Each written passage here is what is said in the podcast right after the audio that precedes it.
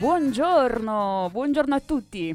Tanti auguri Giuseppe. Grazie, grazie mille. Oggi è 19 marzo, festa del papà di San Quindi Giuseppe. auguri anche a tutti i papà che ci stanno seguendo. Certo. E allora, una puntata ricchissima anche oggi, non vediamo l'ora di partire. Eh, ricordiamo il numero per chi volesse ci- scriverci 350 1262 963. Salutiamo in regia Mario Ciao Mario, e salutiamo Gianluca. sicuramente. Allora, eh, sì, mh, tanti argomenti, tanti temi, ci sarà uno spaccato storico anche. Sì, perché vogliamo ricordare la il festa 17 marzo, eh, Giusto. il giorno del- dell'unità d'Italia. Ehm, ovviamente omaggiamo la nostra regione sia dal punto di vista culinario che Esattamente. delle iniziative e, e quindi dovete assolutamente seguirci.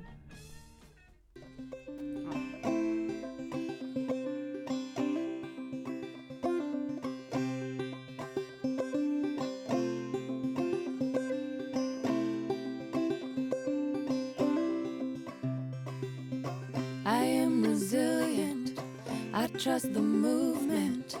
I negate the chaos, uplift the negative. I'll show up at the table again and again and again. I'll close my mouth and learn to listen.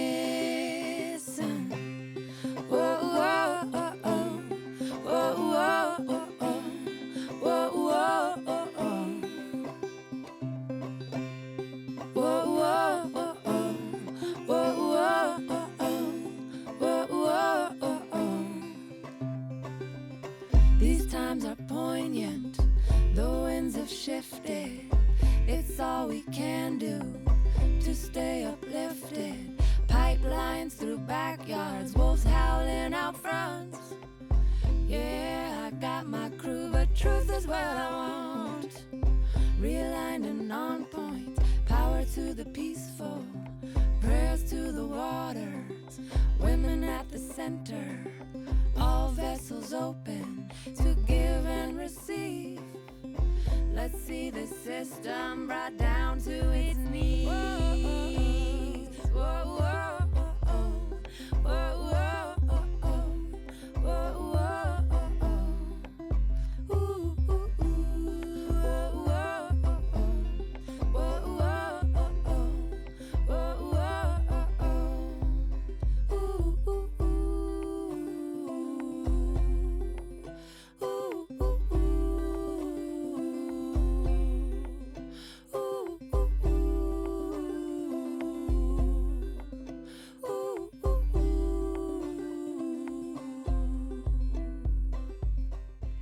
con grande piacere che diamo il benvenuto sulle nostre frequenze di Radio Ruoti allo chef e patron del ristorante La Luna Rossa a Terranova del Pollino e autore di numerosi libri che hanno come fil rouge la cibosofia, di cui parleremo tra un attimo. Diamo il benvenuto e ringraziamo lo chef Federico Valicenti. Buongiorno. Buongiorno a voi e a tutti gli amici di Ruoti. Grazie, benvenuto. Allora chef immagino che sia già in cucina, poi oggi tra l'altro la festa di San Giuseppe del papà, quindi Sì, sì, sì, e poi è bellissima oggi perché San Giuseppe è una giornata particolarmente significativa anche per il cibo, sì, perché si cucina soprattutto la pasta, la pasta fatta di farina, la farina fatta di grano e il grano è il simbolo della risurrezione, cioè immagini un po' che, che, che storie bellissime abbiamo in Basilicata da raccontare sul cibo legato agli eventi religiosi. Sì, perché il cibo ha- ha, diciamo, è strettamente collegata a tante cose, quindi alla religione, alla nostra identità, alla nostra storia e infatti nel suo ultimo libro, Lucani per sempre, viaggio emozionale nel cuore della Basilicata, edito da Edizioni della Sera, che tra l'altro ha curato insieme a sua figlia Ida Libera Valicenti, ha raccolto 20 storie di 20 autori che raccontano un viaggio un po' nel nostro territorio.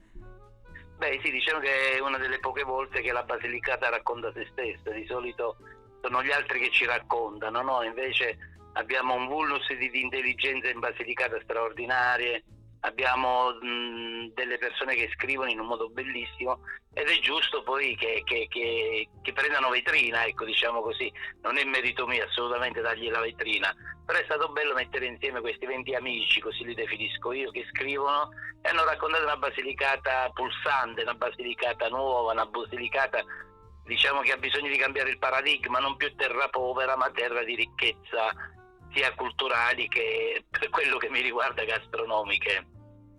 Allora, eh, lei si definisce cibosofo, ma che cos'è la cibosofia? Beh, la cibosofia, per come la intendo io, che non è accademica, ma è soltanto il racconto dei territori attraverso il cibo. Io ho fatto tre distinzioni, diciamo, tra la cucina, abbiamo avuto tre fasi di cucina in Basilicata, che una è, scherzosamente la definisco la cucina tapica, che viene da tapas, che significa tappo, il pane che si metteva come tappo sulle bottiglie e sulle cose. E noi usavamo le fette di pane per metterci sopra per mangiare. Ci mettevamo la ricotta con, con lo zucchero, ci mettevamo il mosto cotto, ci mettevamo che so, un velo distrutto per fare la merenda al pomeriggio. Eh, c'erano tante cose, si usava sempre il pane, il pane come contenitore, il pane come, come piatto poi siamo passati alla cucina tipica, che è la cucina del dopoguerra, della fame atavica, i ragù, i soffritti l'interiore, quelli, quei sughi belli che cuociono ore e ore, il pipì, il pippaio, come dice Pippia, come diceva Edoardo De Filippo. E poi siamo raggiunti, finalmente siamo giunti alla cucina che io definisco classica proprio della Basilicata, che è la cucina topica che viene da topos, viene territorio, perché noi abbiamo delle, delle incredibili ricette eh, chiuse, ferme, ma soprattutto abbiamo dei sapori e delle spezie che insaporiscono tutti gli alimenti, da cui tra che l'origano di Ruoti è diverso dall'origano di Terranova e questa per me è una ricchezza. Senta, ma secondo lei attraverso il cibo e attraverso la storia e la conoscenza approfondita dei nostri prodotti si può contrastare un po' lo spopolamento e dare una spinta alle aree interne? La, la, il cibo può essere una strada? Assolutamente sì, io lo dimostro, io sono 41 anni che vivo in questo parco del Pollino, in un paese che dico sempre, guardate nel mio paese finisce la strada, qui fare 41 anni fa questo tipo di attività è stato temerario, però è stato bellissimo perché è un percorso che ho fatto che è straordinario e questo poi mi ha portato a una conoscenza enorme del cibo lucano, quello vero, legato soprattutto al Mediterraneo. E certo che può farlo, lo fa già, lo fa già perché noi a Terranova quando ho aperto io 41 anni fa eravamo uno o due ristoranti, adesso siamo 25, su attività turistiche, il Parco del Pollino è importante, ma è importante anche la ristorazione, tanti paesi della, della Basilicata stanno vivendo anche sulla ristorazione, magari uno pensa che il cibo è soltanto qualcosa da mangiare, invece dietro c'è un mondo culturale fantastico che se riusciamo a raccontarlo sicuramente in quest'epoca di globalizzazione di omogeneizzazione di sapori che diventa un fattore accattivante, però dobbiamo uscire fuori dal concetto di cucina povera, cucina perché non è quella la nostra cucina, la cucina nostra è fatta di benessere, di cose buone, anche per esempio da voi a Ruoti, no? fate la carchiola con, uh, che è straordinario, questa pizza eh, su un mattone oppure su una padella, questa pizza di farina di mais che oh, una volta era l'alimento del, dei contadini, oggi è, può diventare un veicolo anche di, di, di racconti del vostro territorio. Allora, lei fa anche tantissime altre attività, masterclass e tra le numerose attività sociali fa anche una scuola di cucina a San Severino. Sì, sì, faccio a San Severino, fatto, ho fatto a Mera, l'ho fatto a Gorgoglione, ho fatto un po', a me piacciono molto gli, gli immigrati perché sono curiosi, hanno, io vedo quando parliamo di cibo vedo dei, dei lampi nelle, nei loro occhi che hanno voglia di conoscere, hanno voglia di sapere, sono curiosi. Per me la curiosità è uno degli elementi fondamentali della vita, curiosità e passione messi insieme fanno la differenza su tutto. Questi ragazzi poi secondo me andrebbero, è inutile parlare di spopolamenti, cioè, non riusciremo a fermarla così, riusciremo a fermarla soltanto se, se nei nostri paesi oltre a, ad esserci il lavoro ci siano i servizi, perché è un mordersi la coda. Se non ci sono i servizi non c'è lavoro perché la gente va via. Se la gente va via non ci sono i servizi, allora bisognerebbe iniziare a ragionare seriamente sulle aree interne come momento aggregante di sviluppo territoriale. E questi ragazzi potrebbero anche, anche fare la differenza, ma ce ne sono tantissime di iniziative che si potrebbero fare nelle aree interne, solo se ci fosse, diciamo, tra virgolette, la volontà politica di penetrare le aree e renderle veramente per quelle che sono, custodi di, di, di, di, riti, miti e tutto quello che vogliamo. Non, non gente povera, no, lasciamo stare queste parole che non ci appartengono più. Per fortuna il ciuccio l'abbiamo chiuso nelle stalle, la vecchiarella vestita di nero all'angolo è morta e oggi abbiamo d'altro da raccontare della nostra regione. Insomma, bisogna ripensare un po' all'immagine della Basilicata. Assolutamente sì, bisogna cambiare il paradigma bisogna pensare a una regione che stia nel cuore del Mediterraneo e non che sia meridione dei meridioni. Eh, noi abbiamo una grande ricchezza sia di sottosuolo che di aria che di acqua, però non riusciamo a valorizzarle perché? Perché probabilmente manca una visione, ecco, una visione globale. Io non penso che sia una questione di destra, sinistra o centro, io dico che sia, deve essere una questione per la Basilicata per la nostra Lucania. Allora, se tutti insieme iniziamo a ragionare così, probabilmente qualcosa di buono lo facciamo. E poi alla fin fine siamo quanti il quartiere Prati di Roma. Ecco. Io penso che non saremo più di 400, penso che non saremo più di 400, ne portano 550. Però se lei pensa che io ho due figlie che vivono fuori e ancora hanno la residenza a Terranova, questo sarà anche dei dati falsati. Noi saremo 300-350 mila lucani in Basilicata. E che diamine, se non riusciamo tra di noi a, a fare lobby, eh beh, sarà molto difficile uscire fuori da questa stagnazione. Senta, a questo proposito, l'immagine della Basilicata è legata inevitabilmente al peperone crusco, no? che è molto evocativo e, e, e rimanda sicuramente alla, alla, Lucania. Ma secondo lei, quali potrebbero essere i cibi che possono diventare il nostro nuovo simbolo? Ah, vabbè, io per me il peperone crusco è straordinario, perché io quando andavo e vado ancora ogni tanto, anche se con più lentezza in televisione, perché mi sto un po', cioè con gli anni poi dobbiamo dare spazio ai più giovani, mi chiamavano Crusco perché mi presentavo in Rai, mi presentavo in Rai con uh, una collana di peperoni tipo hawaiana. Ah, e beh, questo perché ho capito, avevo già capito vent'anni fa, diciamo, che che il Crusca era un brand che potevamo, che mi contraddistingueva sulle altre cose. Poi se vogliamo girare la Basilicata di prodotti straordinari ci sono tanti, ci so che so da, dall'arancia staccia di Tursi all'albicocca di Rotondella, alle fragole di Policoro, ma ci sono il mischiglio, questo piatto dove stiamo, questa pasta che stiamo lavorando, con cui sto lavorando da vent'anni, adesso sembra che ci sia molta attenzione verso questa pasta è fatta con farina di cereali e legumi, quindi mentre a me me la presentavano come piatto povero, io poi l'ho studiata, ho parlato con degli amici eh, nutrizionisti e mi hanno detto che guarda questa può diventare la pasta del futuro perché c'ha pochi carboidrati, quindi pochi zuccheri e molte proteine vegetali. Da 150 anni tra Calvera, Fardella, Teana e Chiaromonte si mangia questa pasta proteica, oggi noi rincorriamo la pasta proteica. Questo significa che in Basilicata ci si nutriva non solo per, per sfamarsi, ma soprattutto per stare bene. Ecco, noi abbiamo preso già l'appunto di questa nuova pasta, per cui... Sì, beh, nuova, no, è vecchissima. È vecchissima, eh. però la stiamo riscoprendo adesso. Ma voi pensate anche, anche il vino cotto che si usava e che non si usa più.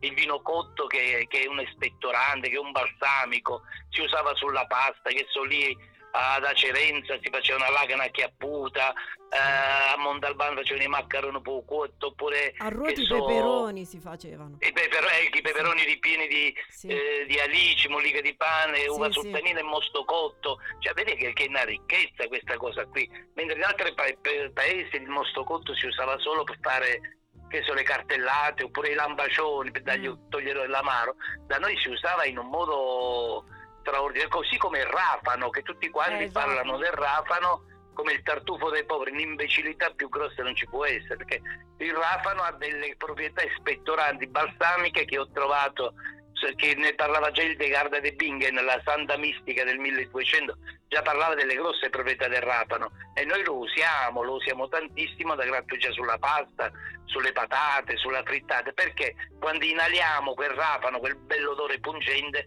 teniamo proprio i bronchi a aprirsi. Questa è la pasta salutistica, cioè il cibo salutistico. La Basilicata ha bisogno di parlare del cibo salutistico, non del cibo dei poveri, basta questa cosa, questo cilizio che ci portiamo addosso alla vita di impoverirci sempre. Senta chef, nel frattempo ci hanno scritto alcuni nostri radioascoltatori che hanno avuto già il piacere di degustare la sua cucina e di conoscerla e ci stanno eh, scrivendo che il suo entusiasmo si legge proprio nel, negli occhi quando parla ai suoi ospiti e ci fa piacere ovviamente.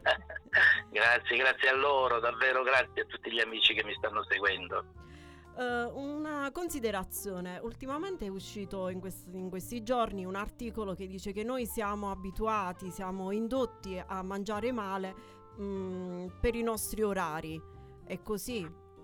Siamo un po' vittime del nostro tempo. Ma questi qua sono un po' i, nutrizionisti che dicono questa cosa, che giustamente sì. probabilmente probabilmente hanno pure ragione, non lo so, però eh, sì, probabilmente con la cadenza di orari magari ci sarebbe, non lo so, noi dobbiamo mangiare più sano, più che vedere gli orari dobbiamo mangiare più sano, cioè dobbiamo riappropriarci della nostra cucina mediterranea, noi dobbiamo mangiare il mischio, ecco questa pasta, noi dobbiamo mangiare le paste poco raffinate, dobbiamo usare le farine poco raffinate, dobbiamo usare i prodotti tipici del territorio, invece di usare lo zenzero cerchiamo di usare il finocchietto selvatico, invece di usare la, so, qualche altra spezia che viene da, da, tutte le spese poi vengono dai paesi asiatici, però invece di, riappropriamoci un po' della nostra cultura, il rosmarino, l'origano, la menta puleggia, c'è, c'è, tantissima erba in Basilicata che è fantastica, cioè noi dimentichiamo la scuola medica salernitana cosa ci ha portato nel 1300-1400, ecco, vendiamoci di nuovo quelle erbe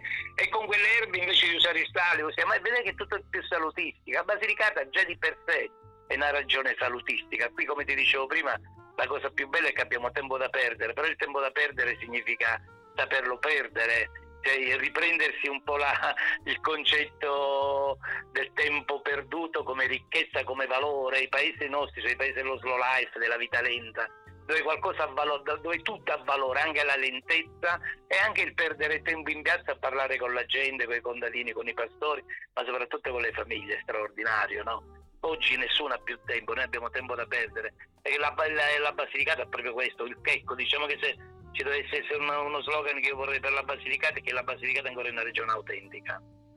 Bene. Chef, grazie mille davvero per la sua disponibilità, è un piacere ascoltarla. E le anticipiamo che lo staff di Radio Ruoti sarà sì, presto. Prese- verremo presto a Terranova di Pollino. Grazie, grazie a voi e quando volete io sono a vostra disposizione. Grazie un bacio a tutti i lucani, un bacione e un abbraccio a tutti i miei clienti e chi mi segue e li amo tutti davvero con affetto e dedizione. Ecco, viva la nostra Basilicata. Grazie ancora, buona giornata. Buon lavoro. Grazie a voi. Ciao. Nos cœurs battent au rythme de la marée.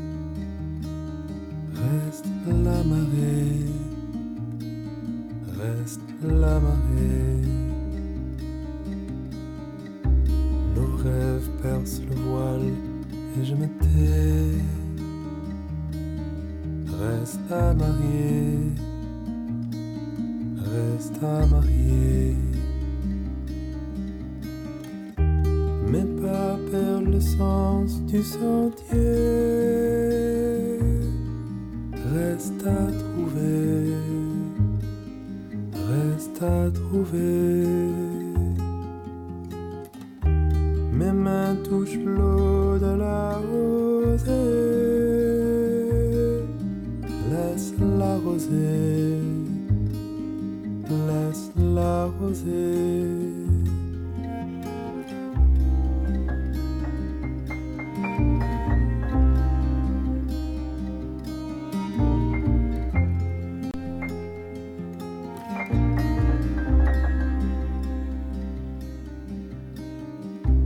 La quête s'efface au pas des années. Reste des années, reste des années.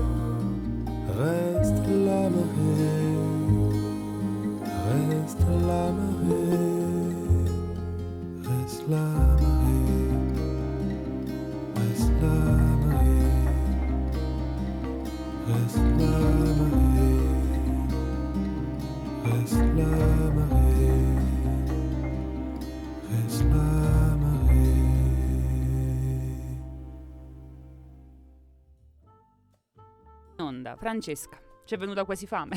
sì, io sono molto curiosa. Sì, sì, e poi eh, ha questa, questo grande carisma nel raccontare, nel raccontare la storia dei nostri, dei nostri cibi. Allora, io volevo eh, dare una notizia prima di collegarci con il prossimo ospite. E vogliamo di nuovo in Francia perché sta vivendo una settimana di scontri. Devo dire che quando i francesi decidono di manifestare lo sanno fare alla grande, eh, per i propri diritti ovviamente. Stiamo parlando ehm, del fatto che Macron ha deciso di alzare il livello eh, di età pensionabile portandolo a 64 anni, che per noi comunque sarebbe cioè, un miraggio, no? E ehm, siccome le contestazioni erano molto accese e in Parlamento non si riusciva insomma a trovare una soluzione, Macron ha adottato un articolo ehm, un, che gli permette, l'articolo 49.3 della Costituzione, per eh, approvare, bypassando il Parlamento, delle riforme come questa si sono scatenati nelle varie città, Digione ad esempio, hanno appiccato eh, dei fuochi, hanno quindi costruito le sagome, sai, i, i pupazzi con la faccia di Macron e gli hanno dato fuoco molto forte come gesto, però eh, quando insomma i giornalisti Infatti, danno interviste... Ho letto quando eh, i francesi decidono di manifestare, lo sanno fare. Lo sanno fare, sì, ma infatti questa è una cosa che mamma dice sempre, cioè in Francia quando si toccano i propri diritti la gente scende in piazza e no, la risposta è stata è stato un gesto forte perché è stato altrettanto forte la scelta di Macron di bypassare il Parlamento e attivare l'articolo 43, 49.3 che, permette, che permette al governo di adottare queste riforme senza il confronto o comunque il sostegno del Parlamento. Insomma, in Francia tempi è tempi duri, sì.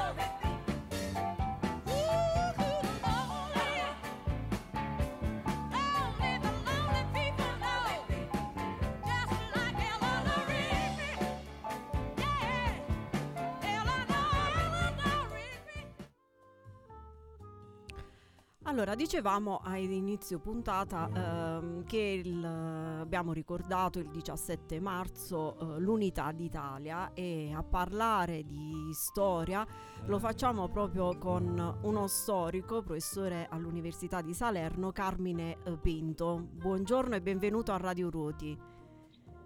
Buongiorno e grazie per l'invito. No, grazie a lei per la disponibilità ha scritto un libro, Il brigante e il generale, eh, che parla un po' di eh, un viaggio parallelo tra due personaggi all'indomani del, del 1860. Eh, due personaggi eh, che hanno qualcosa in comune ma sono eh, ben distinti, hanno due posizioni diverse. È così. Questo libro è una storia del non la sentiamo bene. Questo libro è la storia del XIX secolo, un tentativo di raccontare attraverso prospettive parallele ed opposte le culture della guerra, gli immaginari di due uomini, un marito e soldato di missione, che vissero sia la fase di sviluppo, di risorgimento, di converso, di crisi antichi satelliti, sia come dice dalla guerra per la formazione e infine un timore immaginare Senta, um, ascoltiamo un brano e riprendiamo il collegamento, magari uh, la sentiamo meglio.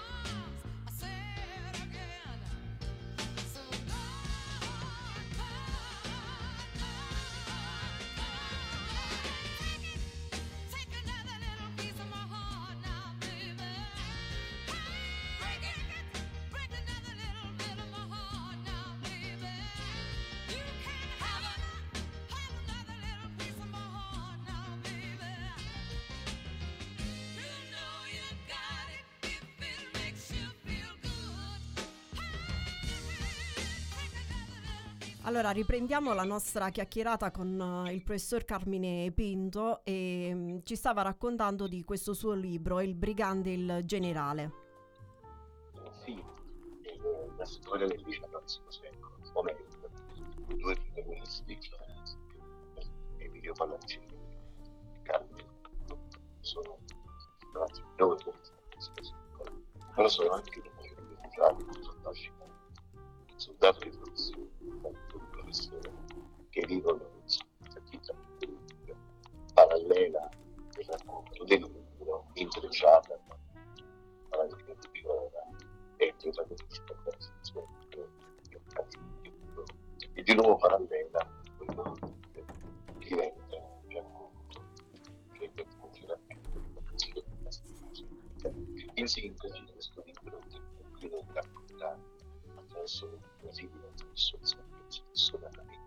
Immaginari, la sua esperienza di uno partecipato alla fondazione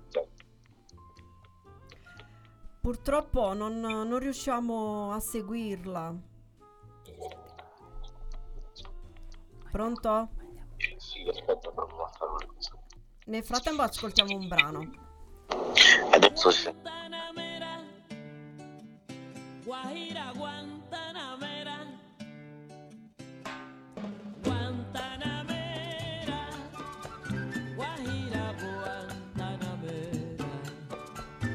soy un hombre sincero, de donde quererse la palma.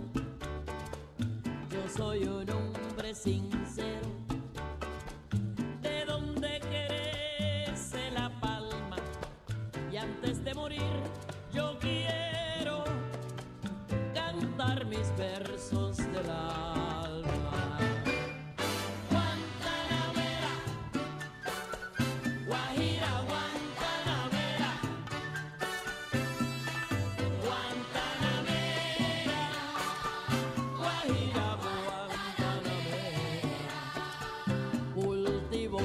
una rosa blanca en junio como en enero. Cultivo una rosa blanca en junio como en enero.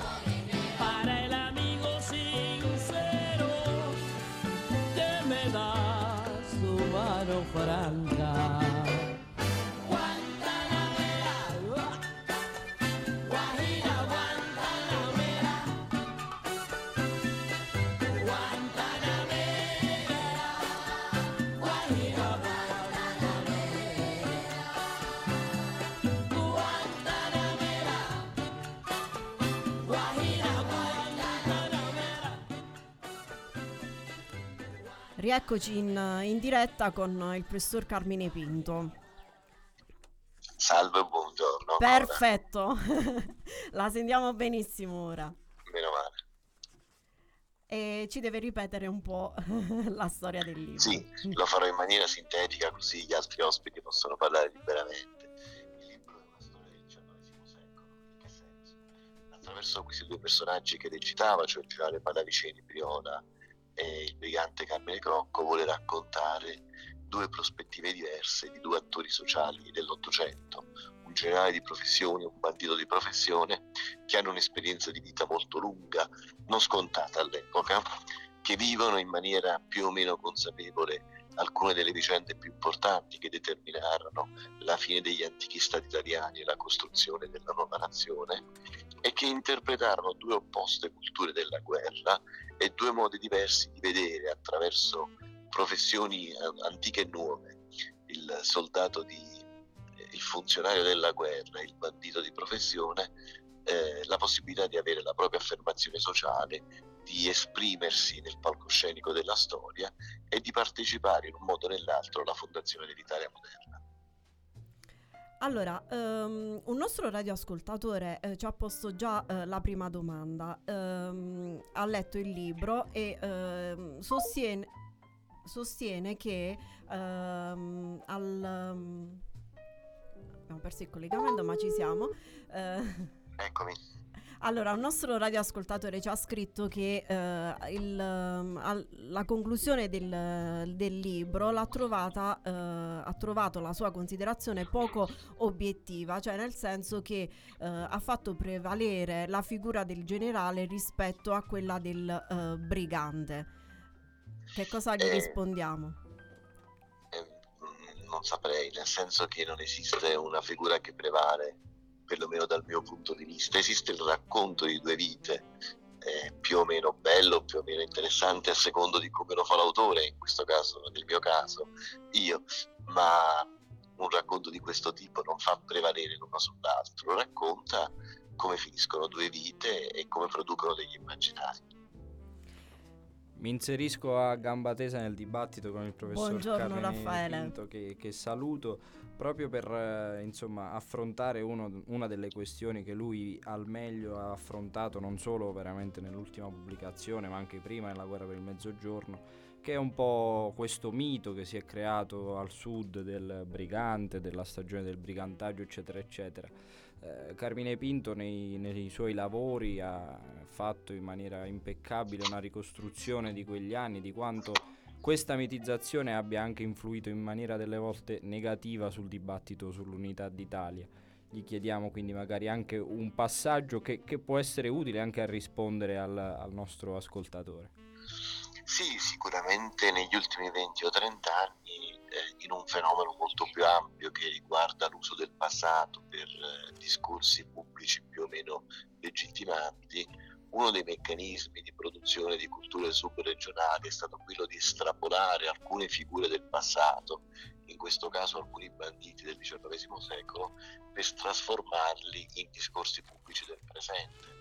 Cioè, eh, idealizzare, idealizzare non nel senso p- negativo, positivo, idealizzare nel senso di trasfigurare alcune figure del passato per trasformarle in eh, immagini del presente con linguaggi, miti e soprattutto stereotipi del presente. Questo è un fenomeno globale, non è soltanto, ne abbiamo già conversato in qualche altra occasione, non è successo solo da noi, da noi è successo in questi termini, cioè ha preso alcune... ha- ha- con un meccanismo del taglia e incolla, anche banale se, se ci pensiamo, però efficaci, alcune figure le ha trasposte dalla realtà storica e ne ha fatto dei modelli per costruire eventi, immagini, a volte anche atteggiamenti politici del presente. Ovviamente queste figure idealizzate o stereotipi- stereotipizzate, che forse è la parola più giusta, non hanno quasi nulla a che vedere con la realtà storica, ma servono solo a soddisfare dei bisogni del presente. Senta, professore, eh, qual è stato il ruolo della Basilicata nel risorgimento italiano?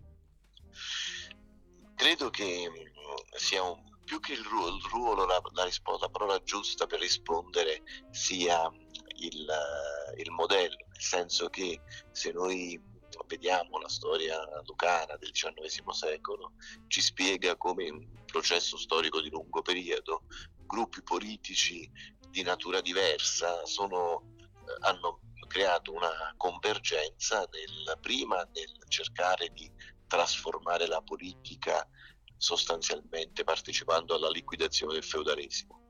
Poi, in, in termini forse più imponenti, nella fondazione del Partito Liberale e quindi in tutte le vicende rivoluzionarie degli anni 20 dell'Ottocento e poi degli anni 40 dell'Ottocento e infine e con maggiore successo e direi anche con una forza poi una determinazione politica superiore alle fasi precedenti, i gruppi dirigenti lucani sono stati decisivi nel contribuire al crollo dell'apparato borbonico e alla sua sostituzione eh, rapida e anche abbastanza efficace con le nuove istituzioni italiane.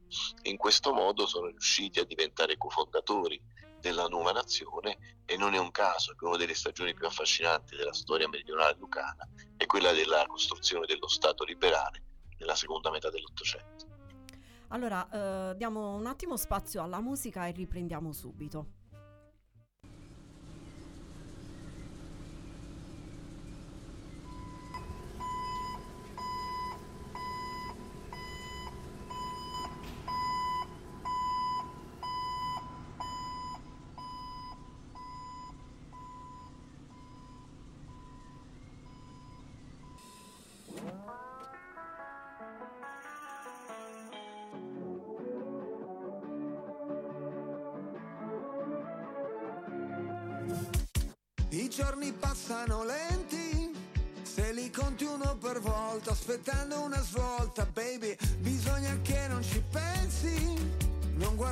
Cosa fa, l'altra gente non lo sa, credi, pare che di questi tempi tutti cercano di dare una colpa per spiegare cosa succede alle loro menti, che si intrecciano a pensare, non riescono a volare, senti, c'è una canzone di tanti anni fa che sembra scritta ora, non mi ricordo neanche più come fa, ma il testo dice qualcosa come I love you baby, più chiaro di così non c'era. I love you baby, lo canterò per te stasera, domani e finché non vedrò la luce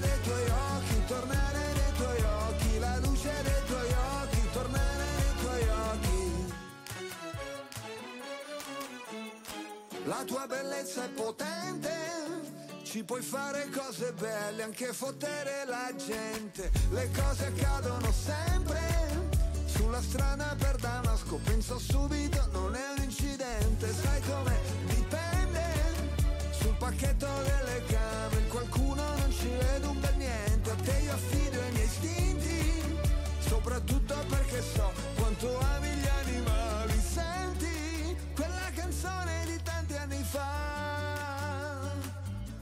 scritta ora, non mi ricordo neanche più come fa, ma il testo dice qualcosa come I love you baby, più chiaro di così non c'era.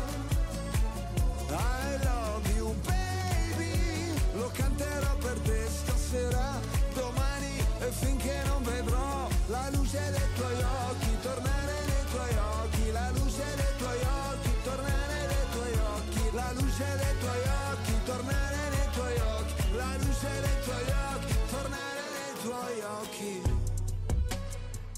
Meno male che esisti, che se no ti avrei dovuto inventare da zero, come fanno gli artisti.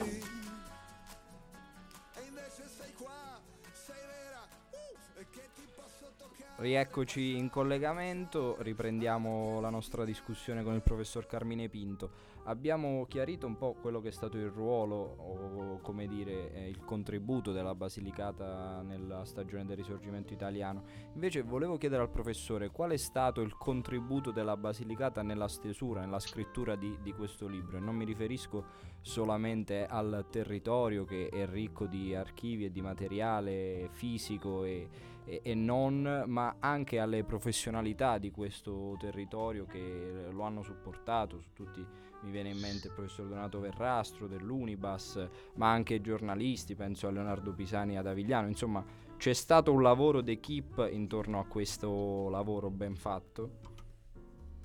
È una bellissima domanda mi dà ovviamente la possibilità non solo di ringraziare le persone che tu hai citato, ma moltissimi altri, nel senso che questo libro è anche stato un viaggio, un viaggio tra tanti, in tanti posti che sono anche un po' raccontati, perlomeno per quanto le esigenze ovviamente del progetto editoriale consentivano, ma soprattutto è stata un'occasione di confrontare con una realtà molto vivace dal punto di vista intellettuale, culturale e io direi Raffaele soprattutto civile e quindi eh, ci sono stati tantissime persone che hanno messo a disposizione eh, documenti, archivi, memorie, ma soprattutto professionalità.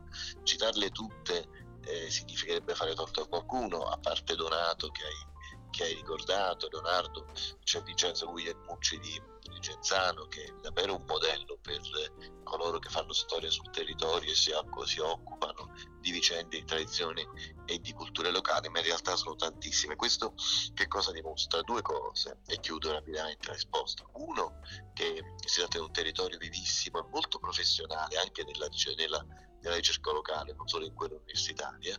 Due, che in realtà ci sono moltissime storie che si possono ancora raccontare e tante di queste si possono proporre anche a un pubblico che è molto più ampio di quello della sola Lucania. Bene. Allora, professore, è collegato con noi anche l'Angelo Lacerenza, che è un um, dottore magistrale in scienze storiche e nella sua tesi L'unificazione nazionale e il paradigma del brigantaggio post-unitario nel Mezzogiorno d'Italia tra storiografia, identizzazione e mitizzazione l'ha citata e aveva piacere insomma fare una sua considerazione. Diamo il benvenuto ad Angelo. Ciao Angelo, ci ascolti? Buongiorno a tutti, spero che riuscite a sentirmi tutti Sì, quanti. sì, sì. E Forte e buongiorno chiaro. soprattutto al professor Carmine Pinto. Non- Perfetto, buongiorno soprattutto al professor Carmine Pinto che non conosco personalmente ma lo conosco per fama come autorevole storico e in quanto tu hai ben detto Giuseppina, nella mia ultima tesi di laurea ho citato il professor Carmine Pinto soprattutto in riferimento al, al suo volume, al suo contributo alla guerra per il mezzogiorno e eh, ho citato il professor Carmine Pinto in un bellissimo articolo in rivista Meridiana, se non erro, con il suo collega Francesco Benigno sulla questione del mezzogiorno, ecco, che eh, ovviamente ritorna in ogni complicata legislatura, eh, ogni volta che c'è un cambio di governo, ecco, si ritorna a parlare di questione del mezzogiorno, quantomeno di questione meridionale. No, volevo semplicemente fare un'osservazione e cogliere un po' quello che effettivamente si è detto poc'anzi, sia dal professor Carmine Pinto e sia dall'amico che saluto Raffaele La Regina, che è in studio lì con voi, per quanto riguardava il tema del, mita, del mito del brigantaggio. Ecco, eh, questo è stato soprattutto oggetto del mio lavoro di ricerca, che include ovviamente la Basilicata, in quanto è la mia regione, ma che include un po' eh, tutto il mezzogiorno. E eh, è interessante soprattutto eh, il fatto di capire perché, come nasce un mito. E questa è stata un po' la mia analisi. Eh, ho posto l'attenzione ecco, su questo argomento. Penso che il professor Carmine Pinto converrà con me nel dire eh, che queste ricostruzioni mitopoietiche che si sono venute a creare attorno al fenomeno del brigantaggio, di per sé inteso come fenomeno storico, ma anche riferimento singolarmente ai singoli protagonisti del brigantaggio, dunque i briganti, ecco, si sia venuto a creare mh, un contesto non solo di mitizzazione, ma un contesto anche di identizzazione che ho ben citato anche nella mia tesi, perché effettivamente il professor Carmine Pinto parlava, se lo possiamo così eh, definire con questa espressione, di uso pubblico e politico della storia dell'unità d'Italia. E questo è avvenuto soprattutto attraverso una sorta di strumentalizzazione del fenomeno del brigantaggio che ha fatto che cosa? È stato utilizzato ecco, da, io definisco, li ho definiti nella mia tesi come studiosi improvvisati, e, e con lo scopo di fare che cosa? Non certo, come ha detto il professor Carmine Pinto, di restituire alla, alla, all'opinione pubblica, alla società civile, la realtà storiografica di appartenenza del brigantaggio, ma bensì di rispondere a logiche politiche, economiche di profitto. Quindi eh, chiedo al professor Carmine Pinto se effettivamente è venuto a creare nel Mezzogiorno d'Italia ad oggi per lo più un business culturale che ha trasformato i briganti in patrimoni culturali da salvaguardare e tutelare sia per le nuove generazioni ma anche per i turisti che visitano il Mezzogiorno. Ecco. Non so se il professore è riuscito mh, ad ascoltare. Pronto professore? Sì, eh, purtroppo mh, dal telefono immagino che, che l'intervento vada sulla vostra radio, però percepisco solo pezzi di frasi. Ah, ok, perfetto. Hanno scritto perfetto. su WhatsApp, infatti. Perfetto, perfetto. Allora ri- eh, ripropongo un po' questa osservazione, questa domanda osservazione, professore. Ecco, eh, stiamo assistendo ad oggi. Riesci a sentirmi, professore? Aspetta, eh, Francesca. Ok, Angelo, prova a riparlare adesso. Eh, mi sentite? Sì, professore, mi sente? Adesso sì è meglio. Perfetto, ripro- perfetto, professore, sarò molto sintetico, cercherò di riproporre questa osservazione e domanda che voglio porle a lei. Ehm, stiamo assistendo sempre di più ad oggi, attraverso anche un'attenta ingegneria comunicativa, attraverso il web come strumento di persuasione, ad un, abuso, ad un abuso pubblico e politico della storia dell'unità d'Italia attraverso il brigantaggio, che risponde per lo più a logiche politiche, economiche, di marketing, più che restituire alla società civile, all'opinione pubblica, la realtà storiografica del brigantaggio postunitario, di tutte le vicende che sono nate, che si sono costruite attorno alla storia dell'unità d'Italia?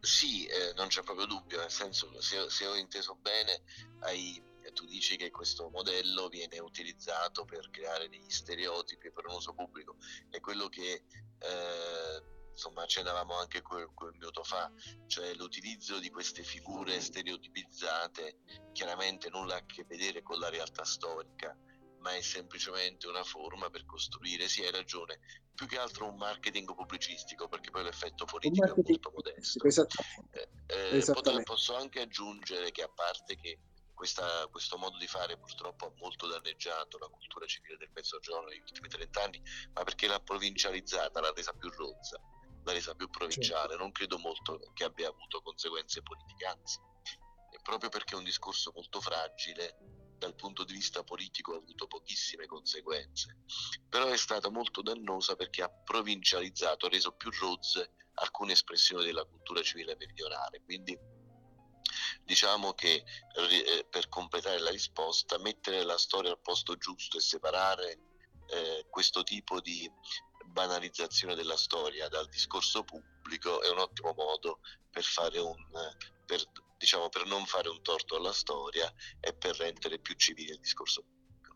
Esattamente, anche perché professore penso che lei converrà con me nel dire come attraverso miti e leggende si tende ad oggi ad esaltare ecco, eh, la figura del, del brigante come l'eroe buono, l'eroe sociale, l'ero- l'eroe, il fuorilegge gentiluomo, che poi nasce effettivamente da che cosa? Dallo studio del bandito sociale di Eric Hobsbawm e di come oggi si tende a portare avanti questa teoria da parte ecco, soprattutto di una certa pubblicistica.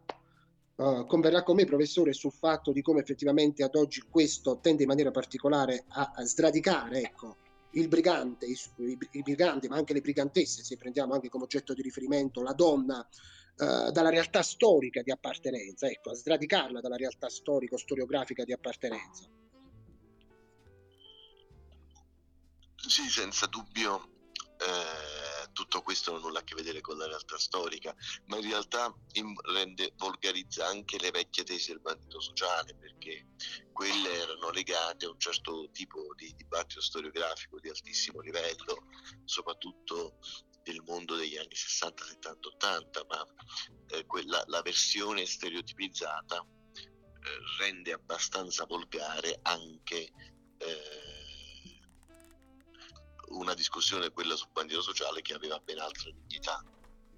Certo, certo. Allora, ricordiamo eh, grazie Angelo, ringraziamo anche il professore che eh, ci ha detto che è in viaggio, quindi non vogliamo rubargli altro No, tempo. E mm, magari eh, ci dà appuntamento a un'altra puntata e approfondiamo l'argomento. Che ne grande dice? piacere. Grazie, grazie ancora per la disponibilità. Grazie a te, grazie a Raffaele, a- ad Angelo, a tutti voi. Grazie, grazie. Grazie a lei, professore. Buon e grazie viaggio, voi, buona giornata. Buon lavoro.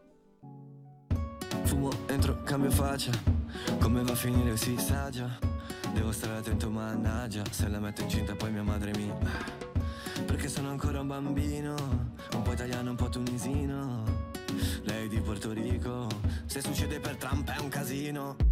Ma che politica è questa? Qual è la differenza tra sinistra e destra? Cambiano i ministri ma non la minestra. Il cesso a qui sinistra, il bagno in fondo a destra. Dritto.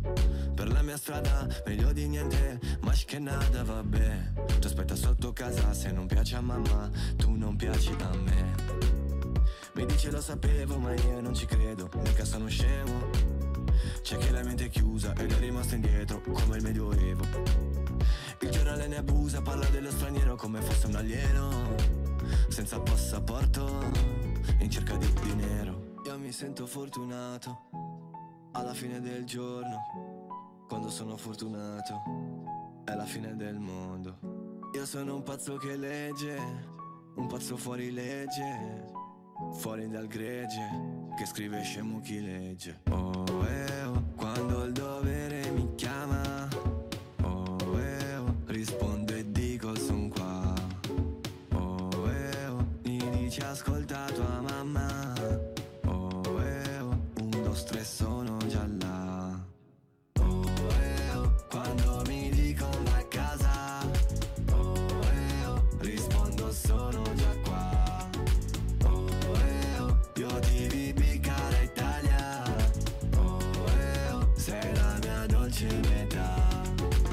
Aspe, mi fischiano le orecchie. Suspense, un attimo prima del sequel cash Non comprende monete. Crash Bandicoot raccoglie le mele.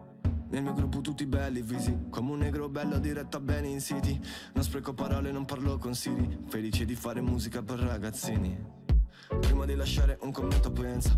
Prima di pisciare contro vento sterza. Prima di buttare lo stipendio aspetta. Torna a Baggio, io non me la sento senza.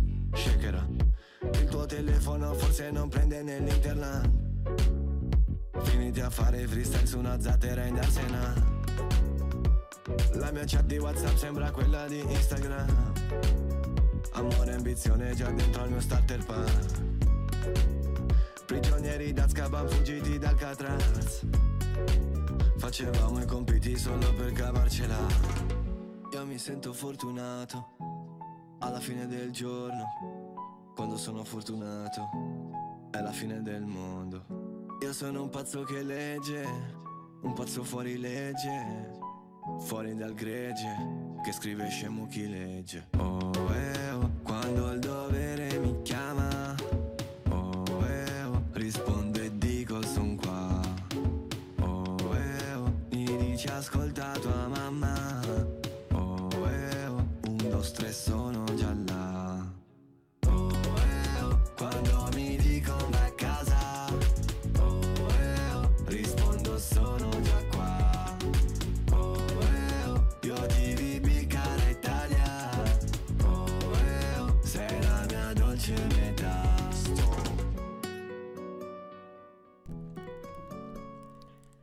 dopo Cara Italia di Gali, hai scelto questo brano?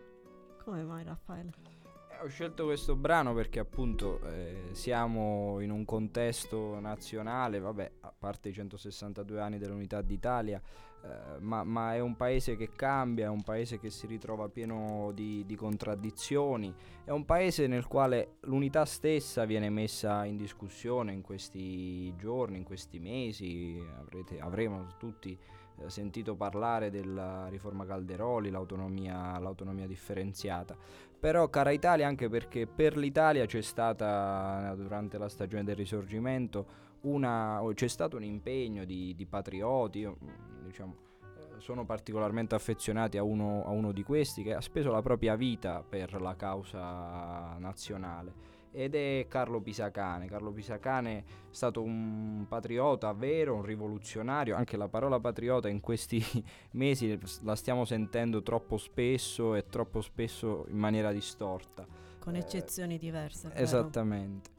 Lui era un rivoluzionario e patriota, socialista libertario, nato a Napoli e guidò la rivolta del- ne- nel Regno delle Due Sicilie, quindi anche per spazzare via un po' ehm, l'atteggiamento di chi vede nel mezzogiorno ancora quella rivendicazione neoborbonica, proprio i protagonisti dell'Unità d'Italia, tra i protagonisti dell'Unità d'Italia ci fu un grande meridionale come, come Ca- Carlo Pisacane, la sua eh, rivolta di, di Sapri, e, e, insomma ha anticipato in una stagione di, di grandi rivolte, di grandi ehm, mobilitazioni popolari, alcuni temi politici, alcuni grandi ideali. Lui eh, parlava di schiavitù o socialismo, non ci sono alternative.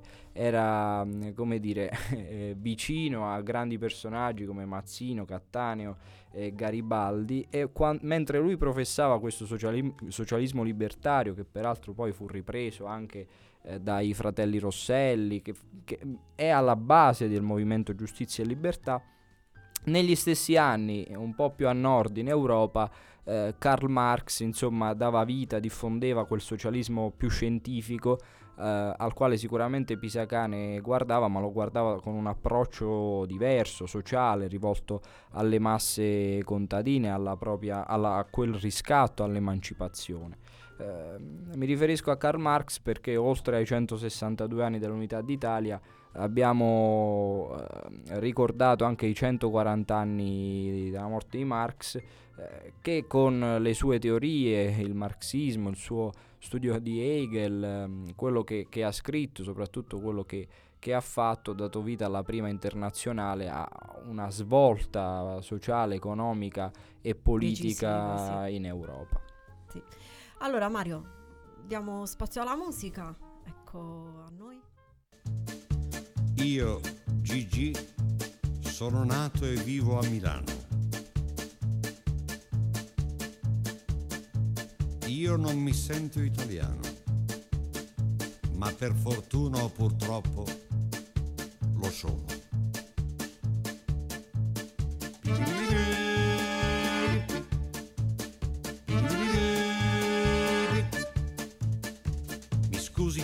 Presidente, non è per colpa mia, ma questa nostra patria non so che cosa sia. Può darsi che mi sbagli, che sia una bella idea, ma temo che diventi una brutta poesia. Mi scusi Presidente, non sento un gran bisogno dell'inno nazionale, di cui un po' mi vergogno, in quanto ai calciatori non voglio giudicare. I nostri non lo sanno o hanno più pudore. Io non mi sento italiano, ma per fortuna purtroppo lo sono.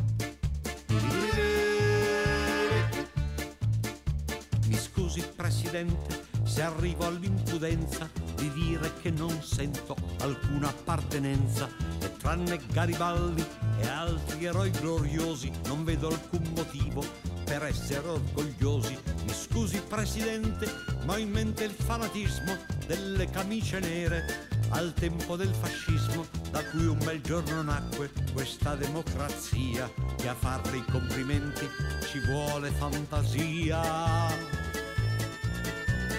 Io non mi sento italiano, ma per fortuna purtroppo lo sono. Questo bel paese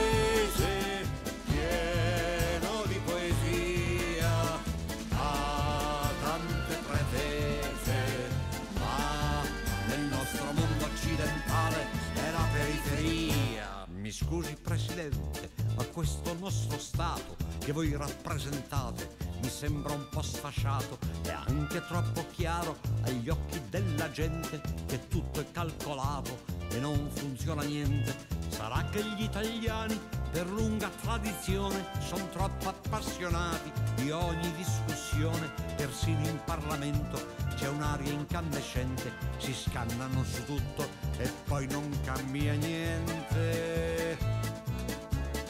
Io non mi sento italiano, ma per fortuna purtroppo lo sono. Mi scusi Presidente, dovete convenire che i limiti che abbiamo ce li dobbiamo dire, ma a parte il disfattismo noi siamo quel che siamo e abbiamo anche un passato che non dimentichiamo. Mi scusi Presidente, ma forse noi italiani per gli altri siamo solo spaghetti e mandolini. Allora qui mi incazzo, son fiero e me ne vanto, gli sbatto sulla faccia, cos'è il rinascimento? Io non mi sento italiano, ma per fortuna purtroppo lo sono. Questo bel paese forse è poco saggio, ha le idee confuse, ma se fossi nato in altri luoghi poteva andarmi peggio. Mi scusi Presidente, ormai ne ho dette tante, c'è un'altra osservazione che credo sia importante. Rispetto agli stranieri noi ci crediamo meno, ma forse abbiamo capito che il mondo è un teatrino. Mi scusi Presidente, lo so che non gioite se il grido Italia Italia c'è solo alle partite, ma un po' per non morire o forse un po' per celia. Abbiamo fatto l'Europa, facciamo anche l'Italia. Io non mi sento italiano, per fortuna purtroppo lo sono. Io non mi sento italiano, ma per fortuna purtroppo, per fortuna purtroppo, per fortuna, per fortuna lo sono.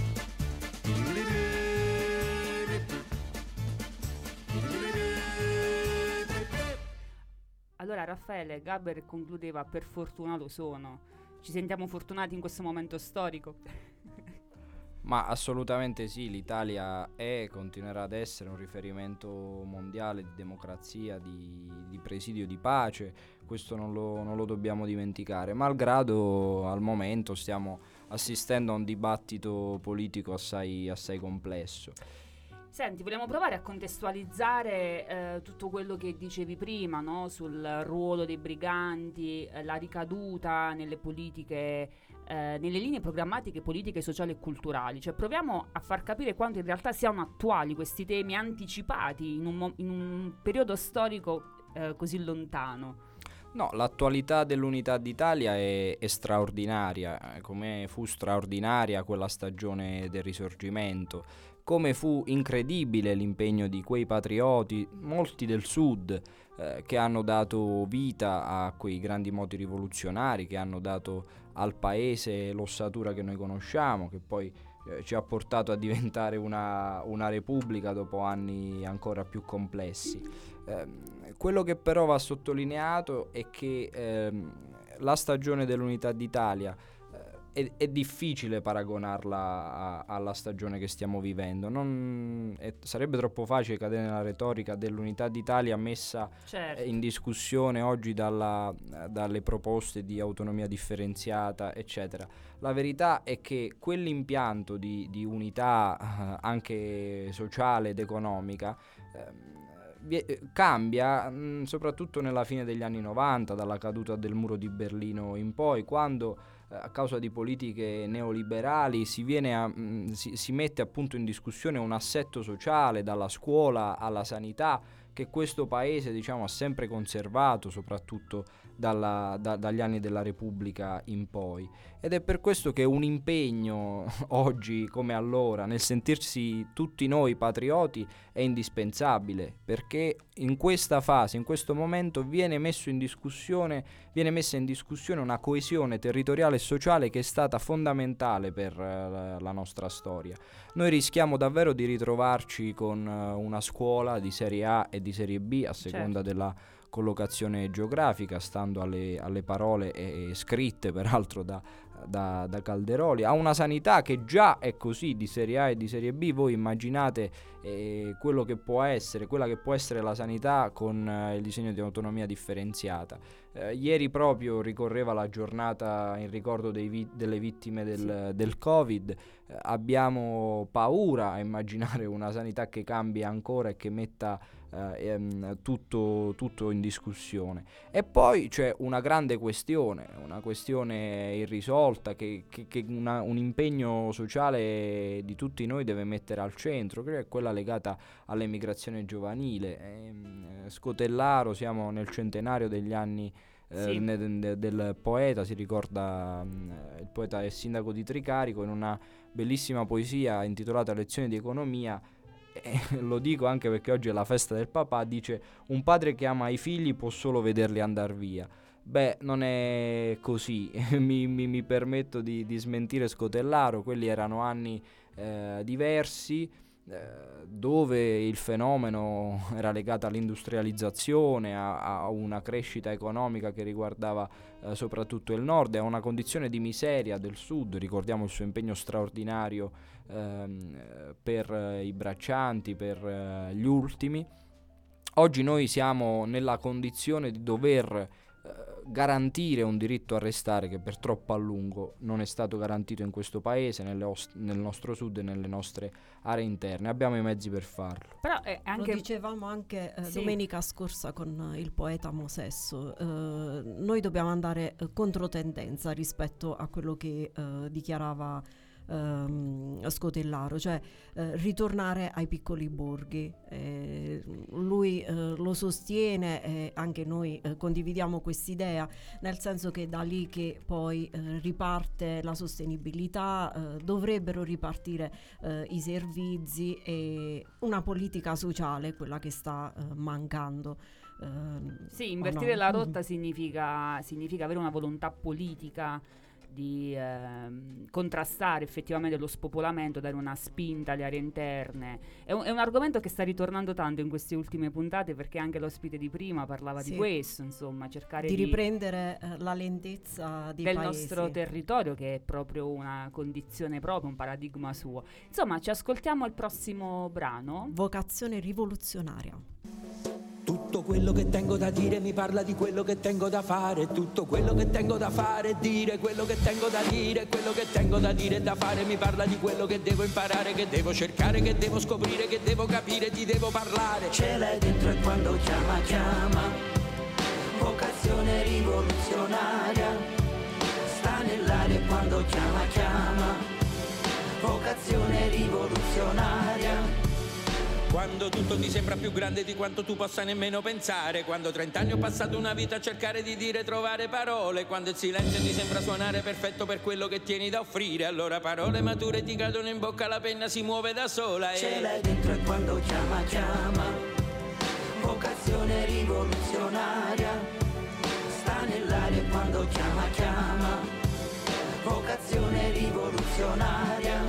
Nave senza rotta nella tempesta e soli e le lune in una parte meno altrove. Viso mostraci il colore del negli occhi il sorriso. E dopo il fondo una via d'uscita e poi negli occhi il sorriso. E dopo il fondo una via d'uscita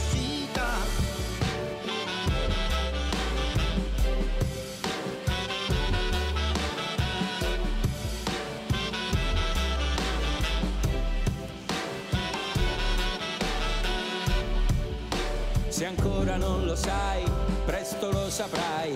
Non si può tornare indietro, non si torna mai. Quello che sei stato è diventato ciò che sei e ciò che sei diventerà quello che poi sarai. Ancora non lo sai, ma presto lo saprai. Non si può tornare indietro, non si torna mai.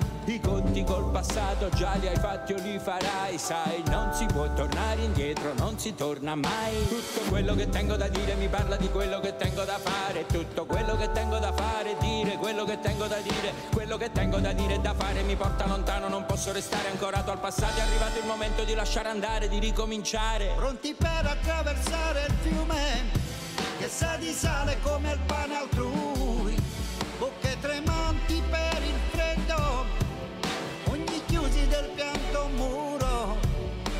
negli occhi il sorriso.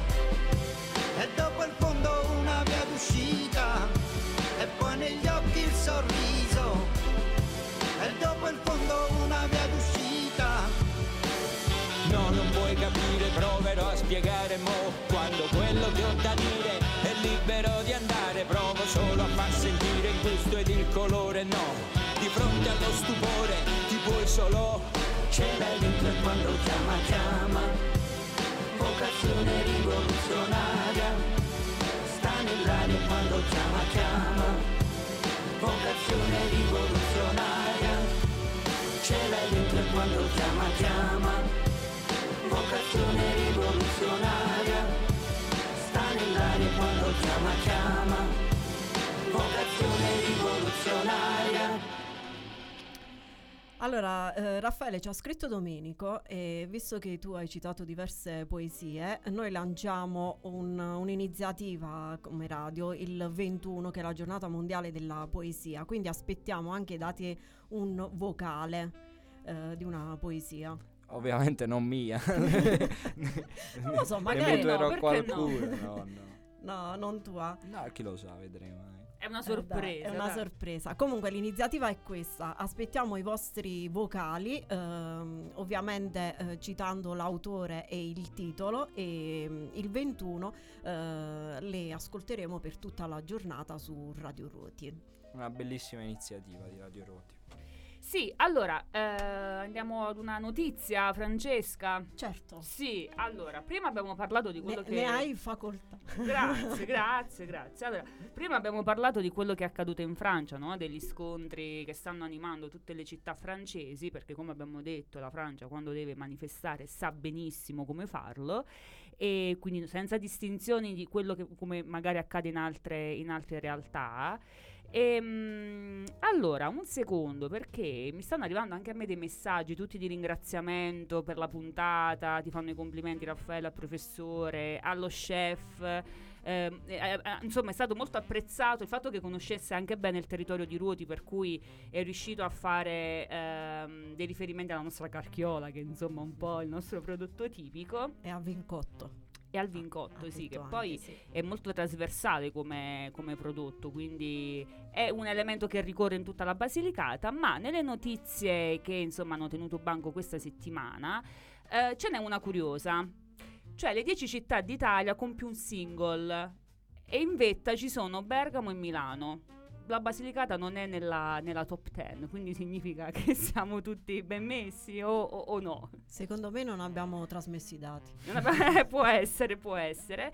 E un'altra notizia è quella che mh, coinvolge Putin perché, come sapete, è stato emesso, la Corte Penale Internazionale ha emesso un mandato di arresto eh, per, perché sarebbe responsabile del crimine di guerra, di deportazione illegale di popolazione, soprattutto bambini, e di averli trasferite nelle zone occupate dell'Ucraina alla Russia.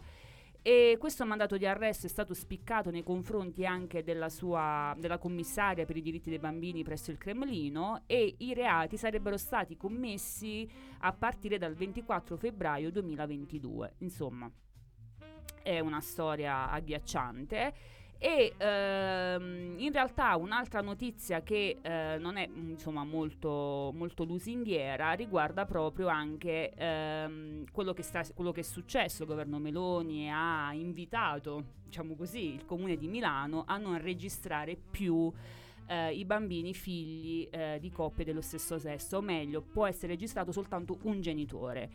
Su questo si sta scatenando molta polemica, eh, quindi c'è questa stretta sui diritti sociali, civili eh, del nostro paese. E come, diciamo, come abbiamo detto prima non è una stagione sicuramente mh, diciamo, eh, favorevole nel nostro territorio e invece un'altra notizia che ha fatto sorridere e riflettere allo stesso tempo è stato il placcaggio del sindaco Nardella a questi insomma, attivisti che però eh, scelgono un modo un po' diciamo discutibile nel far valere le proprie idee e ragioni imbrattando insomma eh, i, nost- i, nostri beni culturali. Quindi, siccome stava facendo una diretta, si è reso conto di quello che stava accadendo alle sue spalle e l'ha letteralmente braccato. E questo video, insomma, ha fatto anche un po' il giro dei social. È diventato attivista. Eh, sì. No, rispetto a, a, al tema che, che, poneva prima Giuseppina sui diritti civili, io credo che eh, in qualche modo c'è una maschera che è stata buttata giù. Sì. Eh, ottime le, le, dimostrazioni di piazza di, di, questi giorni perché sui diritti civili e sui diritti sociali guardate non possiamo fare passi indietro e le parole che stiamo ascoltando oggi da istituzioni, membri del governo sono di una tale violenza che mm. ci lasciano davvero senza parole, ci sentiamo catapultati eh, in anni davvero bui. Noi invece dobbiamo rivendicare eh, con eh, più forza la necessità di un impegno affinché i diritti civili e i diritti sociali non vengano mai rinnegati. Sì. Ciao.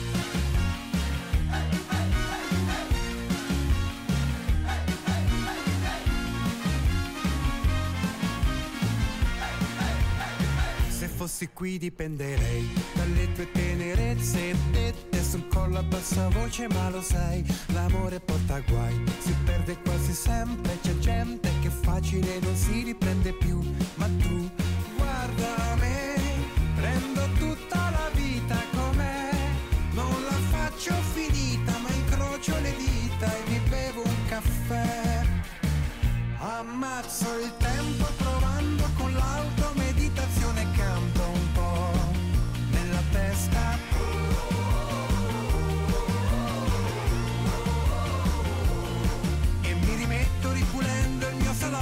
terrible.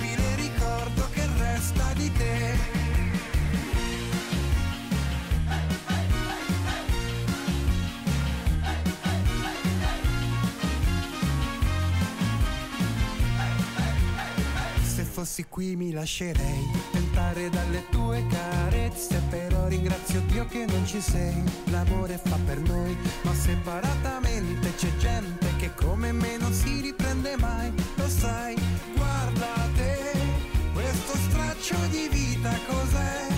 Non la faccio finita soltanto perché pronto un altro caffè. Ammazzo il tempo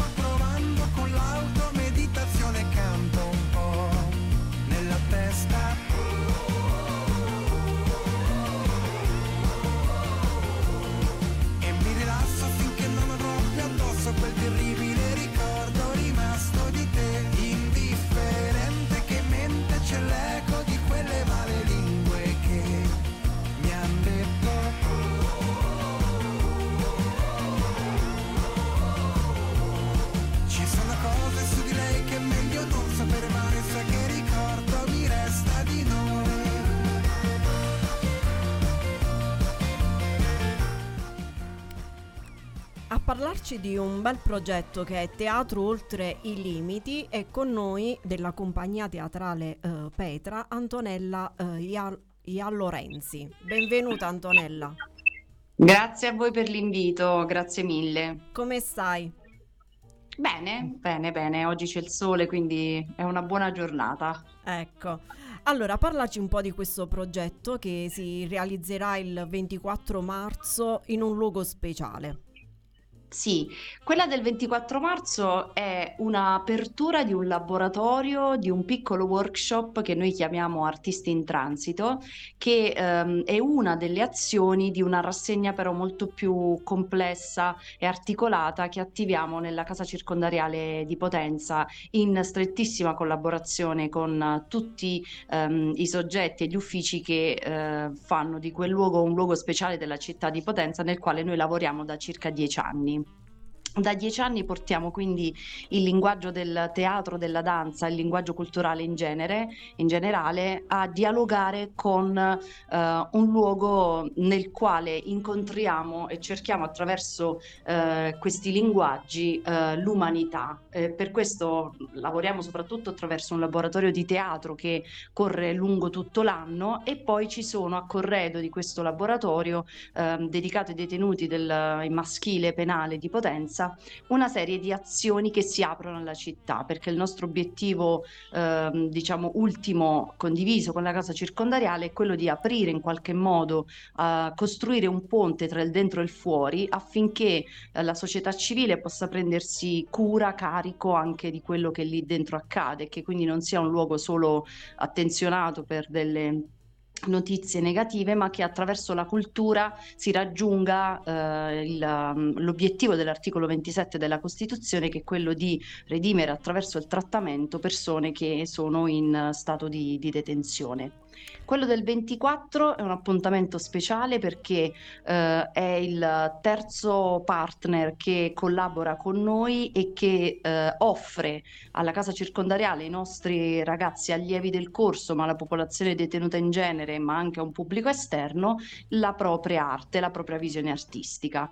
È partito questo progetto dell'attraversamento di partner territoriali grazie ad una collaborazione nel 2018 col Festival Città delle Cento Scale, che offrì all'epoca un workshop condotto da Simona Bertozzi, una coreografa. Da allora il Cento Scale non ci ha mai fatto mancare la sua collaborazione, abbiamo poi allargato ad altri soggetti. Quest'anno è l'anno più ricco, anche dopo i due anni di stop e di apertura al pubblico causa Covid, e abbiamo avuto già una collaborazione con Ateneo Musica Basilicata, il, um, abbiamo offerto alla popolazione sia interna che esterna due concerti in occasione del Natale. Uh, e poi questa azione che vedrà protagonisti la compagnia teatrale dell'Albero e Universa Musica, il coro dell'Unibas. Quindi loro condurranno uh, per circa dieci ore, um, suddivisi in una settimana intera, eh, un workshop di eh, emissione della, della, voce, ma soprattutto di attraversamento di alcune delle, mm, un allenamento vocale e eh, un attraversamento del, del panorama del, dell'opera legato al nostro tema, eh, che è quello che quest'anno stiamo a livello artistico esplorando, che è il contatto tra l'uomo e la natura. E il progetto si chiama In e Out, immersioni e privazioni nella natura. Stiamo ragionando su come la privazione della libertà porti a non avere anche un contatto con l'elemento naturale, ci chiediamo cosa rimane però di questa memoria, di questo contatto. Lo facciamo all'interno della casa circondariale e vogliamo che sia nello spettacolo finale che stiamo costruendo, che sarà in scena dal 5 giugno all'interno del teatro della casa circondariale, un momento di riflessione anche per tutti coloro che entreranno per il nostro pubblico, perché è vero che i detenuti sono privati per legge, ma a volte no- nelle nostre vite noi ce ne priviamo per scelta o per inconsapevolezza. E quindi è questo sì. il tema che stiamo affrontando e che porteremo allo spettacolo. Allora, eh, la prova aperta al pubblico sarà il 24 alle ore 15, è mh, necessario prenotarsi, quindi ricordiamo la vostra mail che è progettipetra.gmail.com, giusto? Esatto, sì. E in bocca al lupo allora, grazie, grazie per voi, questo intervento per e per tutto il lavoro che fate, che non è semplice. Grazie mille. A presto. Grazie. Grazie ancora.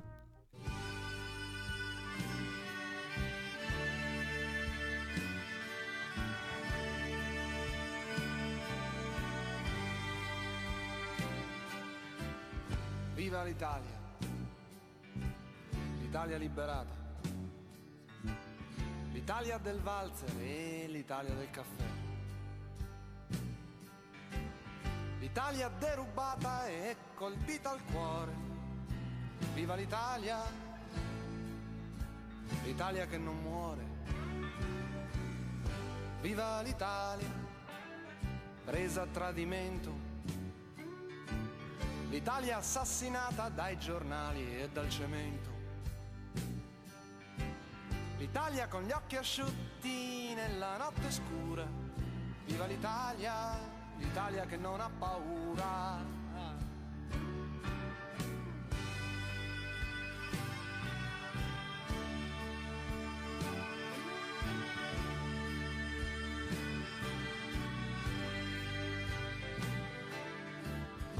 Viva l'Italia, l'Italia che è in mezzo al mare. L'Italia dimenticata e l'Italia da dimenticare. L'Italia metà giardino e metà galera. Viva l'Italia, l'Italia tutta intera. Viva l'Italia, l'Italia che lavora.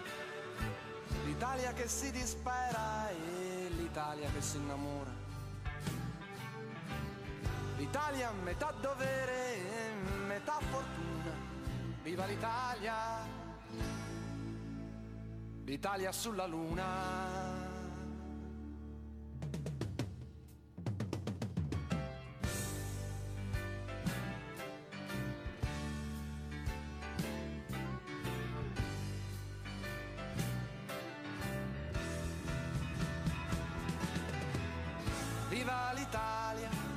l'Italia del 12 dicembre. L'Italia con le bandiere, l'Italia nuda come sempre. L'Italia con gli occhi aperti nella notte triste. Viva l'Italia, l'Italia che resiste.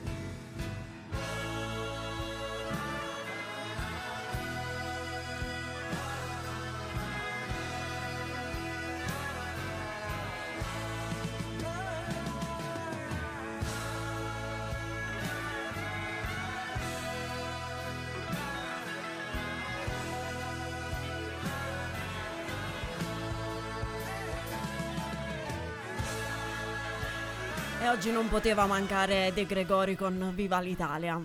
Allora, eh, ci tengo tanto ad un altro invito da fare eh, per i prossimi giorni ed è quello dell'AIL. Qui dentro non c'è una sorpresa, c'è un sogno per aiutare tantissime persone grazie alla eh, ricerca. È quello che eh, ci invita a fare eh, l'AIL eh, il 24, 25 e 26 marzo, acquistare eh, l'uovo di Pasqua.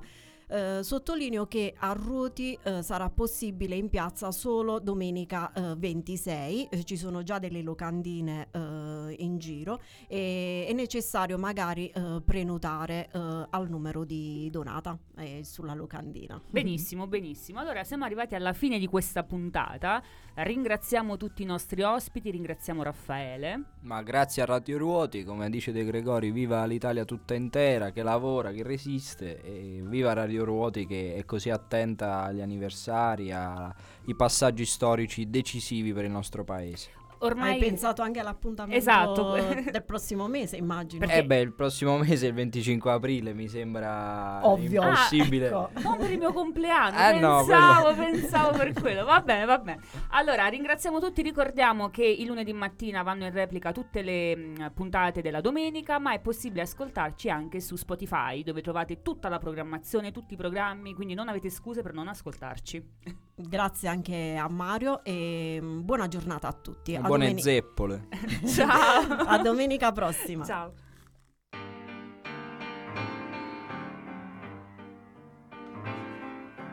Via, via, vieni via di qui. Niente più ti lega a questi luoghi, neanche questi fiori azzurri. Via, via, neanche questo tempo grigio, pieno di musiche e di uomini che ti sono piaciuti. It's wonderful, it's wonderful, it's wonderful. Good luck, my baby, it's wonderful, it's wonderful, it's wonderful. I dream of you, chips, chips. Do do do do do.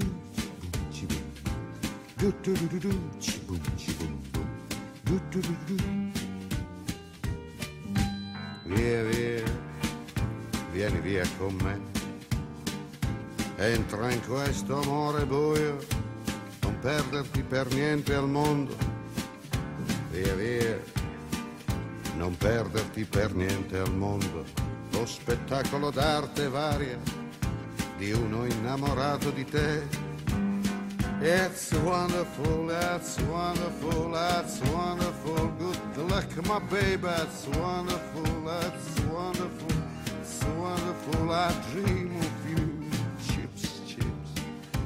Do do do do do, chip, chip. Do do do do do, chip,